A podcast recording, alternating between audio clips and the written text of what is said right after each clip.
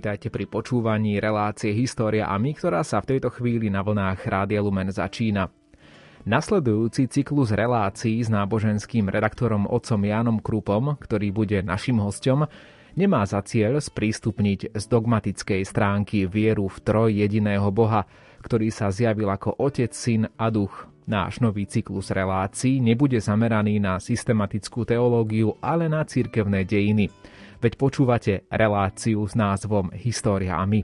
Napriek tomu sa tento náš malý úvod do ranokresťanskej náuky o Trojici bude celkom podstatne zaoberať Božím zjavením, presnejšie povedané, realizáciou tohto zjavenia v ľudských dejinách. Vyznanie troj jediného Boha, ktoré bolo odliaté do záväznej formy na prvých ekumenických konciloch v Nicei, rok 325 a Konštantínopole, rok 381 a dodnes spája kresťanskej konfecie nespadlo odrazu z neba ako nejaký meteor. Ani nebolo do seba uzavretým dedičstvom raného kresťanstva, ktoré bolo cirkvi len zverené, aby ho uchovávala a chránila pred útokmi. Toto vyznanie vyrástlo zo živej tradície cirkvy, z 300-ročných dejín, na ktorých boli zúčastnené generácie teológov a veriacich, ktorí zanietenie bystro a dosť často aj hádavo hľadali cesty, aby mohli veriť v jedného Boha ako Otca, Syna a Ducha. Niektoré z týchto ciest skončili v slepých uličkách, pravda, že vždy až spätne sa dá rozpoznať, kde cesta skutočne vedie do budúcnosti a kde sa stráca v húštine dejín.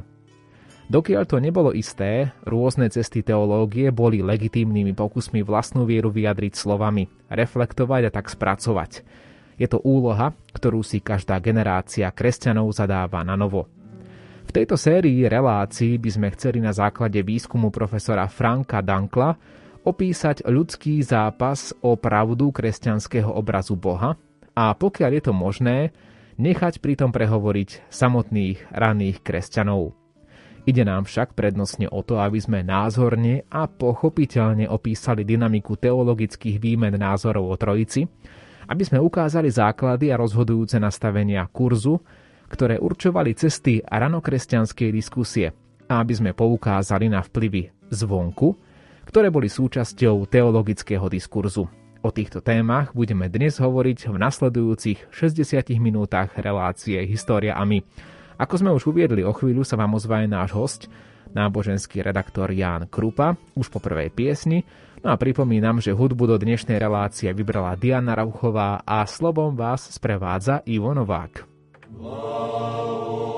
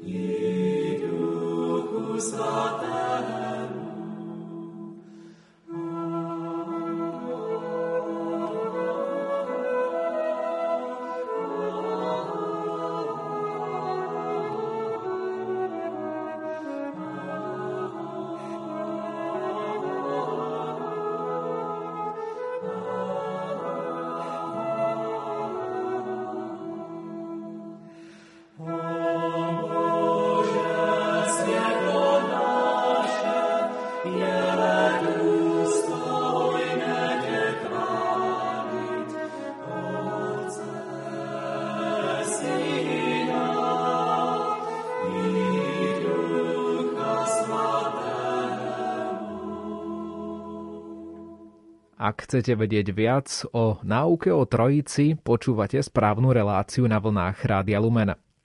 Kresťanstvo sa považuje za monoteistické náboženstvo.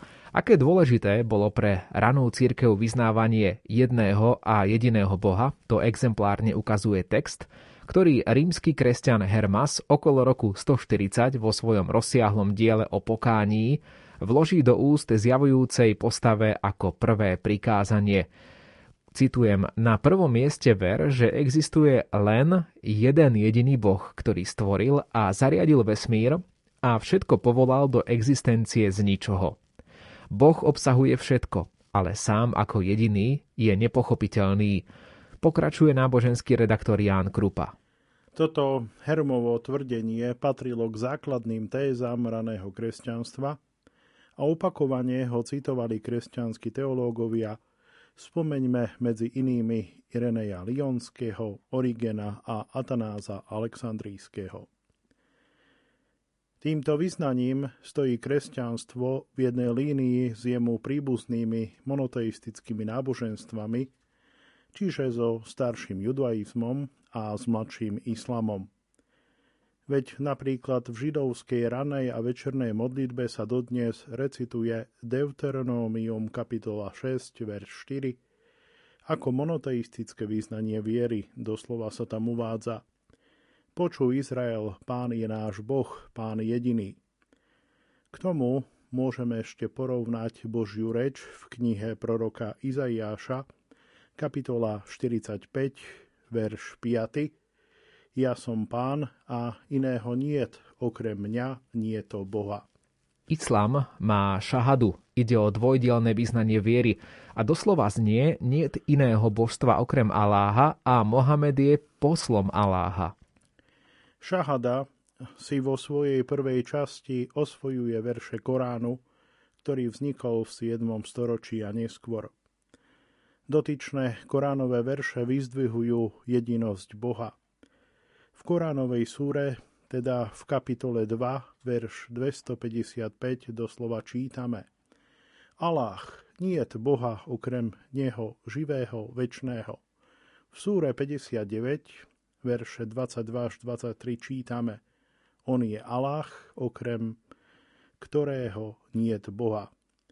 Práve kvôli svojmu vyznávaniu jedinosti Boha Korán energicky protestuje proti medzičasom dávno sformulovanej kresťanskej náuke o Najsvetejšej alebo Presvetej Trojici. V Koráne v súre 5, verše 72 až 75 doslova čítame Veru, neveriaci sú tí, ktorí hovoria, hľa, Allah, to je Mesiáš, syn Márie. Hľa, kto kladie bohov po boku Aláha, tomu Allah uprie raj, a jeho príbytkom je oheň. Veru, neveriaci sú tí, ktorí tu hovoria, hľa Allah je tretí z troch. Ale nie je Boha okrem jediného Boha. Mesiáš, syn Márie, nie je nič iné ako posol. Z pohľadu islamu je kresťanská náuka o trojici doslova nebezpečným scestím, ktoré odvádza od monoteizmu. Korán dokáže zo svojej strany tvrdiť doslova udivujúce veci o Ježišovi. V súre 4, verš 171 a ďalej čítame Mesiáš Ježiš, syn Márie, je poslom Aláha a jeho slovom, ktoré Aláh vložil do Márie a duchom od neho. Ale napriek tomu pre islám, ako čítame v Koráne, platí Mesiáš nikdy nie je príliš hrdý na to, aby bol služobníkom Aláha. A práve v práve počutom môžeme rozpoznať takú vzdialenú ozvenu cirkevnej teológie o logu, logos teológii, to je taký rozšírený v nemeckých hovoriacich krajinách názov. No a ide vlastne o ozvenu náuky, že Ježiš Kristus ako Boží syn je vtelený božský logos, alebo ak to chceme vyjadriť v slovníku Jánovho Evanielia, Ježiš Kristus ako Boží syn je vtelené Božie alebo božské slovo. Respektíve tu v Koráne môžeme rozpoznať ozvenu tzv. Geist Christologii, teda ozvenu náuky, že Ježiš Kristus sa stal Božím synom skrze to alebo tým, že do neho vošiel Boží duch. Táto ozvena kresťanského učenia v Koráne nás navracia k ranokresťanskému úsiliu uviesť do súladu monoteizmus so spásnym významom Ježiša a s jeho postavením vo svete a v dejinách, ako sa ho usilovala opísať poveľkonočná reflexia už v novozákonnej dobe. My budeme o chvíľu pokračovať. Thank you.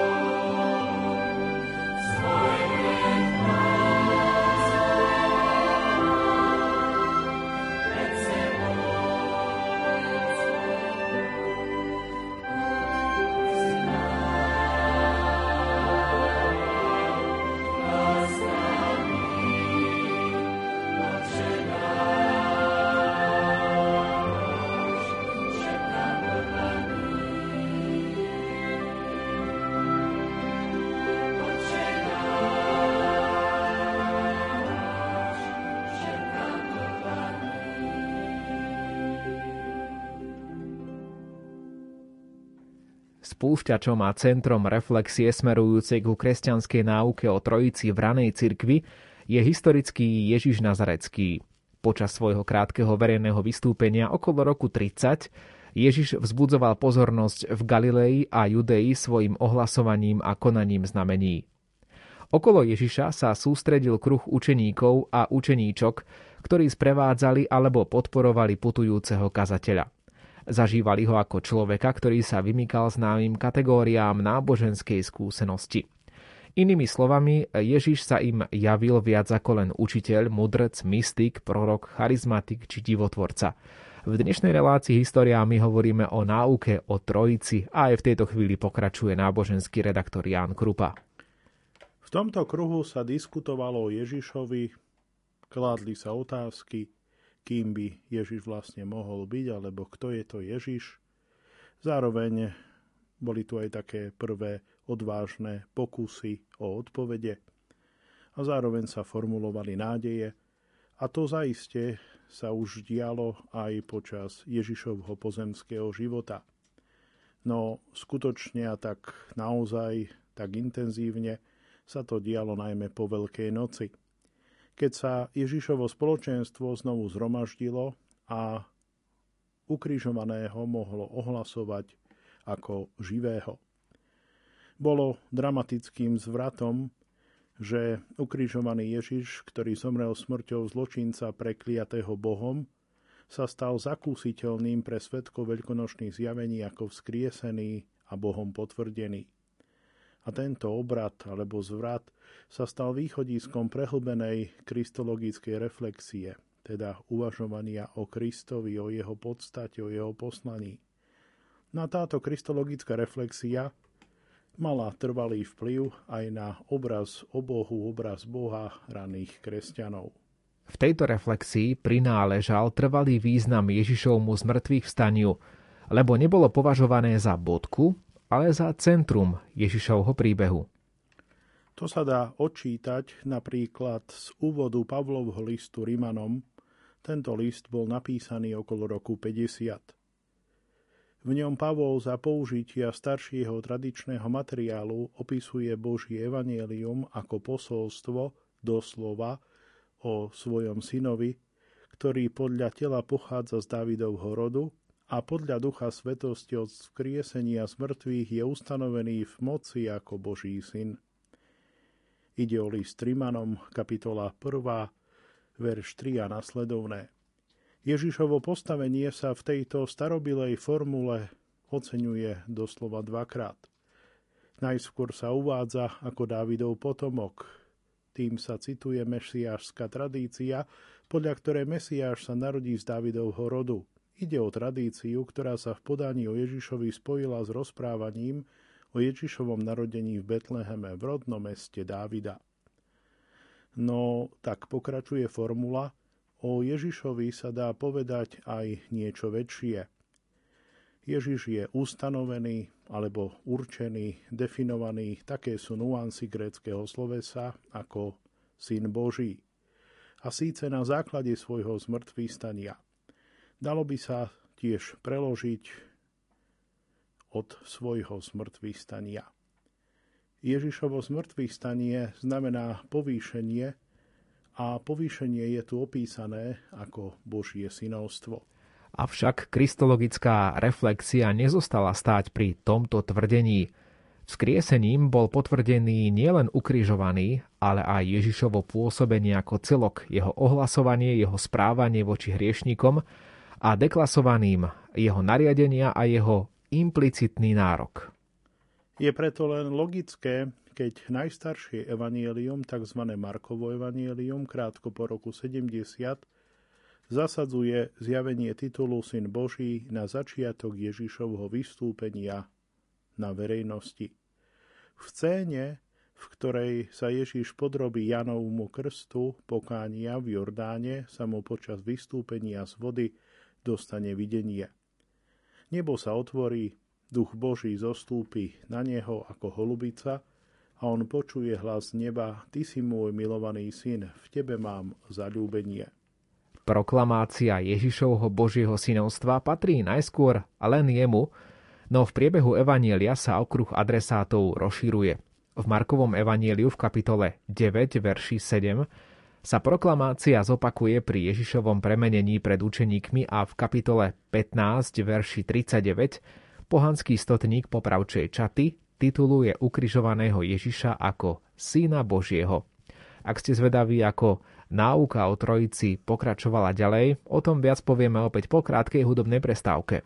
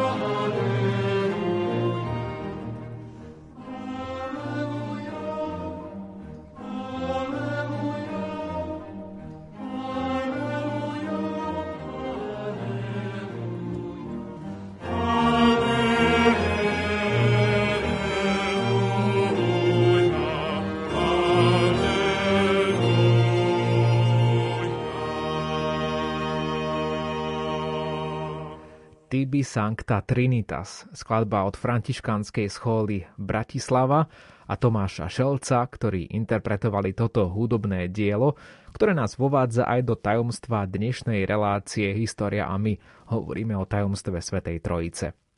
Ešte krok ďalej v reflexii o Ježišovi Kristovi idú obaja neskorší synoptici Matúš Lukáš s príbehmi o Ježišovom detstve – v ich podaní Ježiš nie je synom Božím až skrze obdarovanie duchom pri krste v Jordáne, ale od počiatku. A preto rozprávajú, mimochodom nezávisle na sebe a v odlišných verziách, o zázračnom narodení Božieho syna z Panny. Podľa týchto rozprávaní Ježiš nemá svoj počiatok u ľudí, ale v iniciatíve Boha.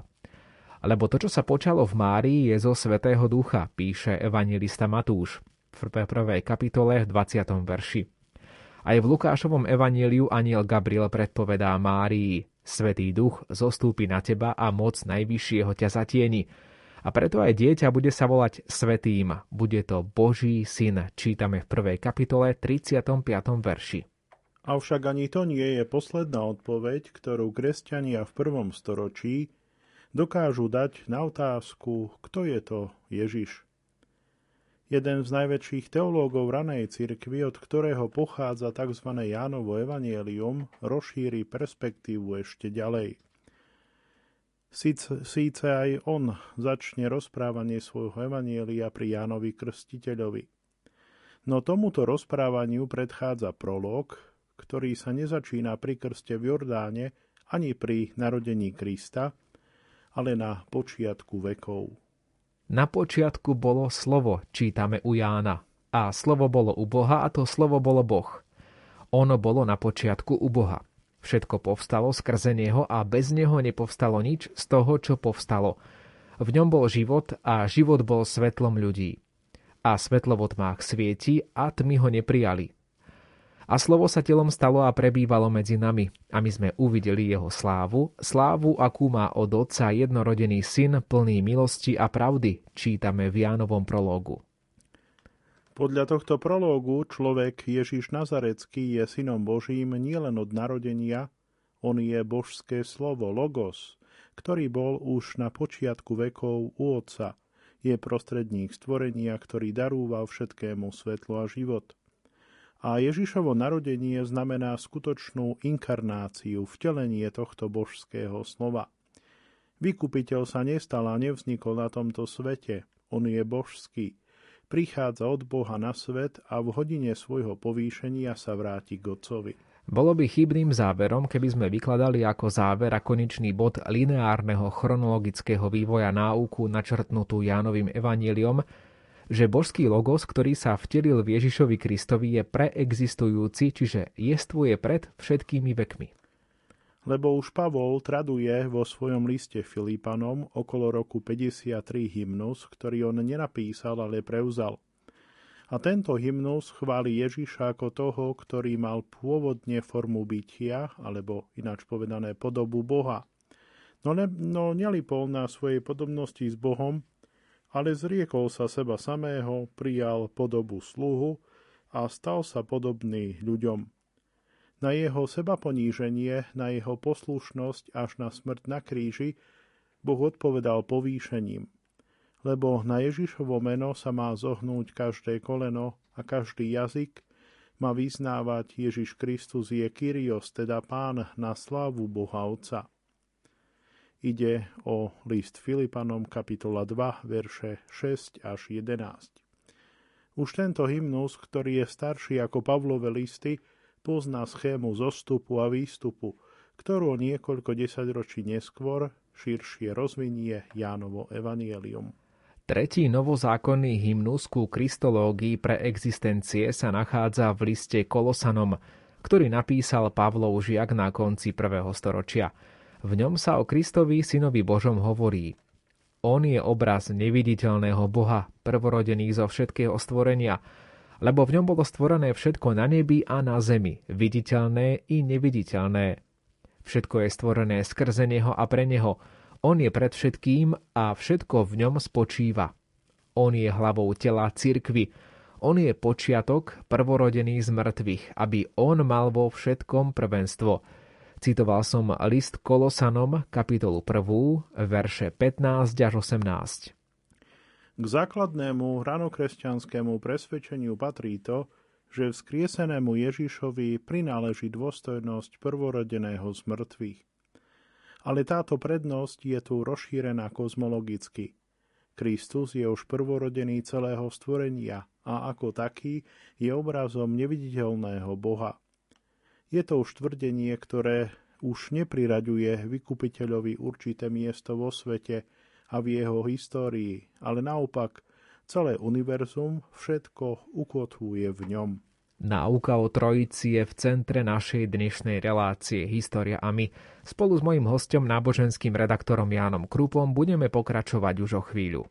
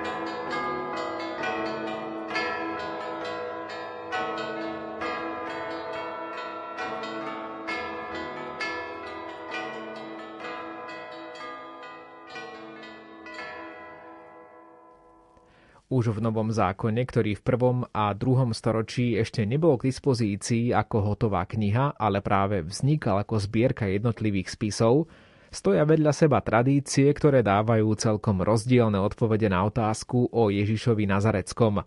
Preto neudivuje, že aj v ďalšej kristologickej reflexii mladej cirkvy stretávame rôzne modely, z ktorých sa každý svojím spôsobom pokúša integrovať vieru v Ježiša ako zjaviteľa a vykupiteľa do celkového pohľadu na realitu. V našej dnešnej relácii Históriami opäť pokračuje náboženský redaktor Ján Krupa. Je ľahko pochopiteľné, že v konkurencii náčrtov sa mali presadiť modely vysokej kristológie pre existencie – respektíve kristológie z hora, oproti modelom jednoduchej kristológie povýšenia alebo kristológie z dola.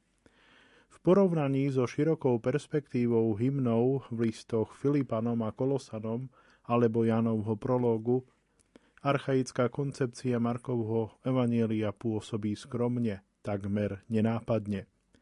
Ten, kto ohlasoval Ježiša ako zjaviteľa a vykupiteľa, mohol na konci prvého storočia povedať o ňom viac a niečo hlbšie ako Markovo evanielium. Napriek tomu sa v Novom zákone zachovali stopy archaickej kristológie. V tejto súvislosti treba oceniť výkon cirkevných teológov v druhom storočí, ktorí zozbierali spisy o Ježišovi Kristovi a pri svojej interpretácii tak rozsiahlo vyvážili kristologické vyjadrenia, že vznikol zdanlivo homogénny celok, ktorý je nám dôverne známy ako Nový zákon. Poznáme niekoľko mien, ktoré stoja za týmto procesom. Tu treba spomenúť mučeníka Justína, ktorý bol popravený okolo roku 165 v Ríme. Ďalej nemôžeme opomenúť Ireneja z Lyonu, ktorý bol v tomto galskom meste v rokoch 180 až 190 biskupom po grécky hovoriacej cirkevnej obce. V ich dielach nachádzame prvýkrát vedľa seba stopy všetkých štyroch evanielií a aj ďalších novozákonných spisov. Je tu v plnom prúde harmonizácia rozdielných tradícií. Justinov žiak Tacián vytvoril okolo roku 170 dokonca harmóniu evanielií, tzv. diatesaron. Tomuto dielu Tacián dal ako rámec Jánovo evanielium – a naplnil ho látkou ostatných evanielí, čo v princípe znamenalo literárne uskutočnenie teologického súhrného pohľadu štyroch evanielií. Diatesaron, ktorý bol pôvodne napísaný zaiste po grécky, bol veľmi rýchlo preložený do sírčiny a v sírskej cirkvi sa používal až do polovice 5. storočia. Harmonizácia novozákonných tradícií je výdobytkom cirkvy v neskorom druhom storočí. Oproti tomu je zásluhou historicko-kritickej exegézy od čias osvietenstva, že sa dnes môžeme opäť pozerať za zdanlivú harmóniu nového zákona, aby sme v ňom vnímali vzrušujúcu rozmanitosť kristologických modelov. Tieto nové pohľady môžu na niekoho pôsobiť najskôr a zdá irutujúco, pretože sa zdá, že spochybňujú alebo dokonca rozptyľujú jasné kontúry dôverne známej kristológie. Kto sa však na to dá a naučí sa vidieť svedectva nového zákona diferencovanejšie a vnímať ich v ich osobitosti a jedinečnosti, ten časom zistí, že odlišné obrazy nerel, nerelativizujú, teda neznehodnocujú, ale počiarkujú význam Ježiša. Teológovia v prvom a začínajúcom druhom storočí sa stále znova pokúšali pochopiť vo viere, kým skutočne je tento Ježiš, aká úloha mu prináleží v Božom pláne spásy. A z dobrého dôvodu cirkev trvá na tom, že rozmanité náčrty týchto teológov prvých generácií sú inšpirované, čiže sú súčasťou Božieho zjavenia a navzájom sa doplňajú. Pretože nie sú zhodné, nielenže poskytujú odpovede na otázky, kým, Ježiš, kým je Ježiš Nazarecký, alebo kto je to Ježiš Nazarecký, ale zároveň aj zadávajú nové otázky, ktoré museli zodpovedať neskorší teológovia. Vývoj náuky o Trojici budeme rozoberať ešte raz po hudobnej prestávke.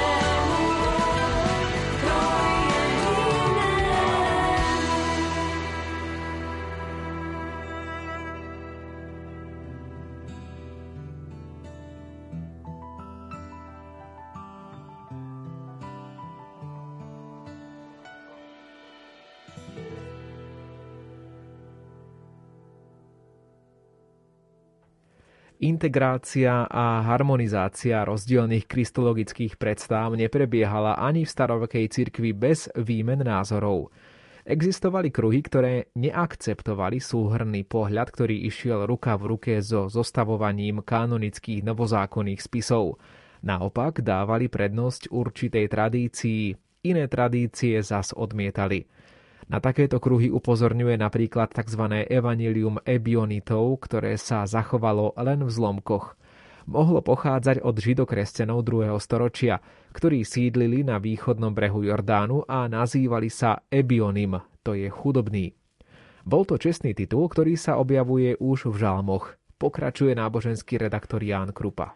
Toto evanielium ebionitov síce predpokladá tri synoptické evanielia, no zaobchádza s nimi veľmi cieľene. Príbehy detstva sú vynechané, lebo ebioniti odmietali panenský pôrod. Pre nich bol Ježiš synom Jozefa s Máriou. no za to kládli najväčší dôraz na Ježišov krst v Jordáne a preto odovzdávali, tradovali hneď všetky synoptické tradície, ktoré mali k dispozícii. No doplnili ich vo svojom smysle. Všimnime si zlomok 3, dosvedčený Epifániom. Doslova sa v tomto zlomku píše Ježiš prišiel a bol pokrstený Jánom. A ako vystupoval z vody, otvorilo sa nebo a on videl Svetého Ducha v podobe holubice, ktorá zostúpila a vošla do neho. A hlas prišiel z neba, ktorý povedal, Ty si môj milovaný syn, v tebe mám zalúbenie. Potiaľ, to bol prepracovaný Markov text. A zasa povedal hlas, dnes som ťa splodil. Táto veta pochádza z druhého žalmu 7. verša a objasňuje, že Ježišovo Božie synovstvo sa podľa Ebionitov začína presne v tento deň, teda v deň Ježišovho krstu, keď do ňoho vošiel Svetý alebo Boží duch. V Evangeliu Ebionitov sa nachádza taký výklad Ježiša, ktorý sa nepúšťa do harmonizácie kristologických konceptov všetkých štyroch evanielí, o ktorej bola reč vyššie. Skôr dôrazne nástojí na koncepte Markovho evanielia, ktorý sa začína až pri krste v Jordáne. Iné tradície, ako napríklad zázračné narodenie Ježiša alebo dokonca jeho preexistenciu, Evangelium Ebionitov rozhodne nepríjima. Namiesto toho ešte vyhrocuje Markovo Evangelium. V deň svojho krstu je Ježiš splodený ako Boží syn a Božím synom sa stane práve tým, že do neho vojde duch. Pre takéto vyhrotenia Veľká církev považovala Evangelium Ebionitov za heretické zatiaľ čo napríklad Markovo evanielium nikdy nebolo podozrievané z herézy. Dejiny Dogiem, teda vedný odbor skúmajúci historický vývoj Dogiem, klasifikuje kristológiu Evanielia Ebionitov a príbuzných konceptov ako adopcianizmus. Ježiš je považovaný za obyčajného človeka, ktorého však Boh vyvolil, omilostil a v tomto smysle adoptoval a povýšil na syna. Keď sa, ako v Evanieliu Ebionitov zdôrazňuje zvlášť to, že v Ježišovi pôsobila božská sila duch, hovoríme o dynamickom adopcianizme z gréckého slova dynamis, sila. S nástupom takéhoto, k zástupcom takéhoto adopcianizmu sa ráta spracovateľ kože Teodot z Byzantionu, to je neskorší Konštantinopol, ďalej Teodot mladší a istý Artemon sme na konci druhého storočia. Z perspektívy prísneho monoteizmu koncept adopcianizmu ponúka tú výhodu, že koncepcia vyvoleného a povýšeného človeka Ježiša nespochybňuje jedinosť Boha. Avšak Ježiš sa tým stáva exemplárnym prípadom medzi mnohými, lebo v jeho nasledovaní sa považovali aj kresťania za Bohom povolaných, za duchom obdarovaných a za vyvolených Božích synov a Božie céry.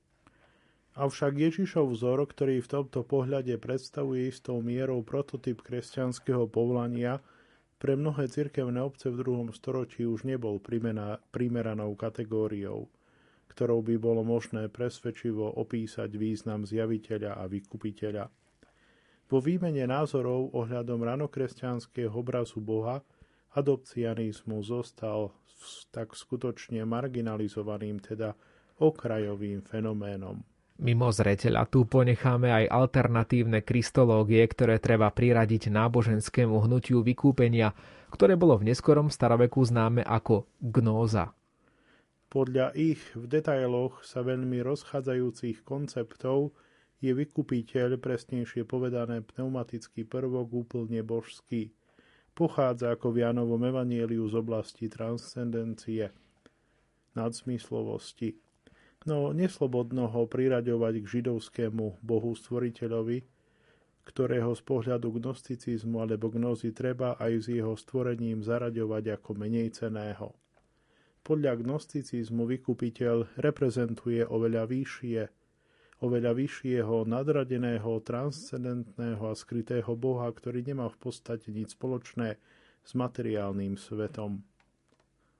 V tomto dualistickom systéme gnostický vykupiteľ od začiatku neznamenal modifikáciu odmietnutej viery v Jahveho, ale jej prekonanie A predsa výmena názorov s gnostickými skupinami v cirkvi posilnila tendenciu zdôrazňovať jedinosť a samovládu, monarchiu Boha Stvoriteľa, nad ktorým a vedľa ktorého nemôže existovať žiadny ďalší boh. Takto sa vyjadrujú v druhom storočí napríklad Justín Mučeník alebo Irenej Lionský. Práve toto pokračovanie vyznávania jedného a jediného Boha Izraela postavilo ranú církev pred úlohu objasniť, ako treba definovať vzťah Božieho syna Ježíša, v ktorom kresťania videli viac ako len obyčajného človeka k tomuto jednému a jedinému Bohu. Podania raného kresťanstva neboli, ako aj titul syn, jednoznačné. Na jednej strane kládli pred oči že Ježiš bol poslaný Bohom, aby splnil vôľu Otca, že sa modlil k svojmu Otcovi a prosil svojho Otca, že do neho vkladal svoju nádej a ním bol skriesený a povýšený. Na druhej strane však hovorili aj to, že v Ježišovi sa inkarnoval božský logos, ktorý už na počiatku bol u Boha, že vykupiteľ pred svojim sebaponížením bol rovný s Bohom, baže je so svojím otcom jednako a rovnako ako otec môže byť titulovaný ako pán a boh. Tvrdenie, ktoré napovedali podriadenosť syna otcovi, stáli vedľa tvrdeniach, vedľa tvrdení, ktoré zdôrazňovali jednotu otca a syna.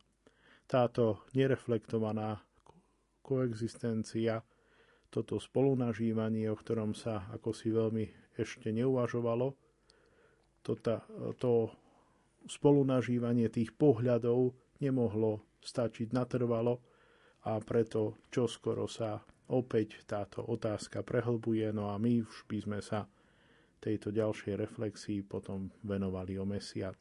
Tešíme sa na vás opäť v zostave. Môj host, náboženský redaktor Ján Krupa, od mikrofónu Ivo Novák a hudbu vybrala Diana Rauchová. Do počutia. Blahosloven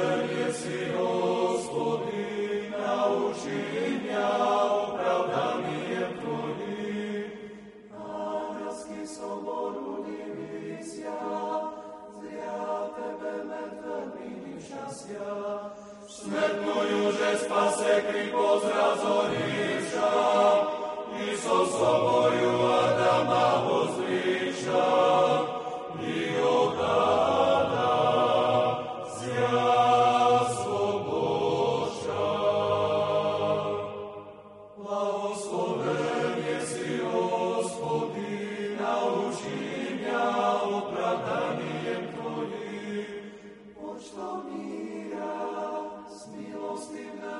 Jesus.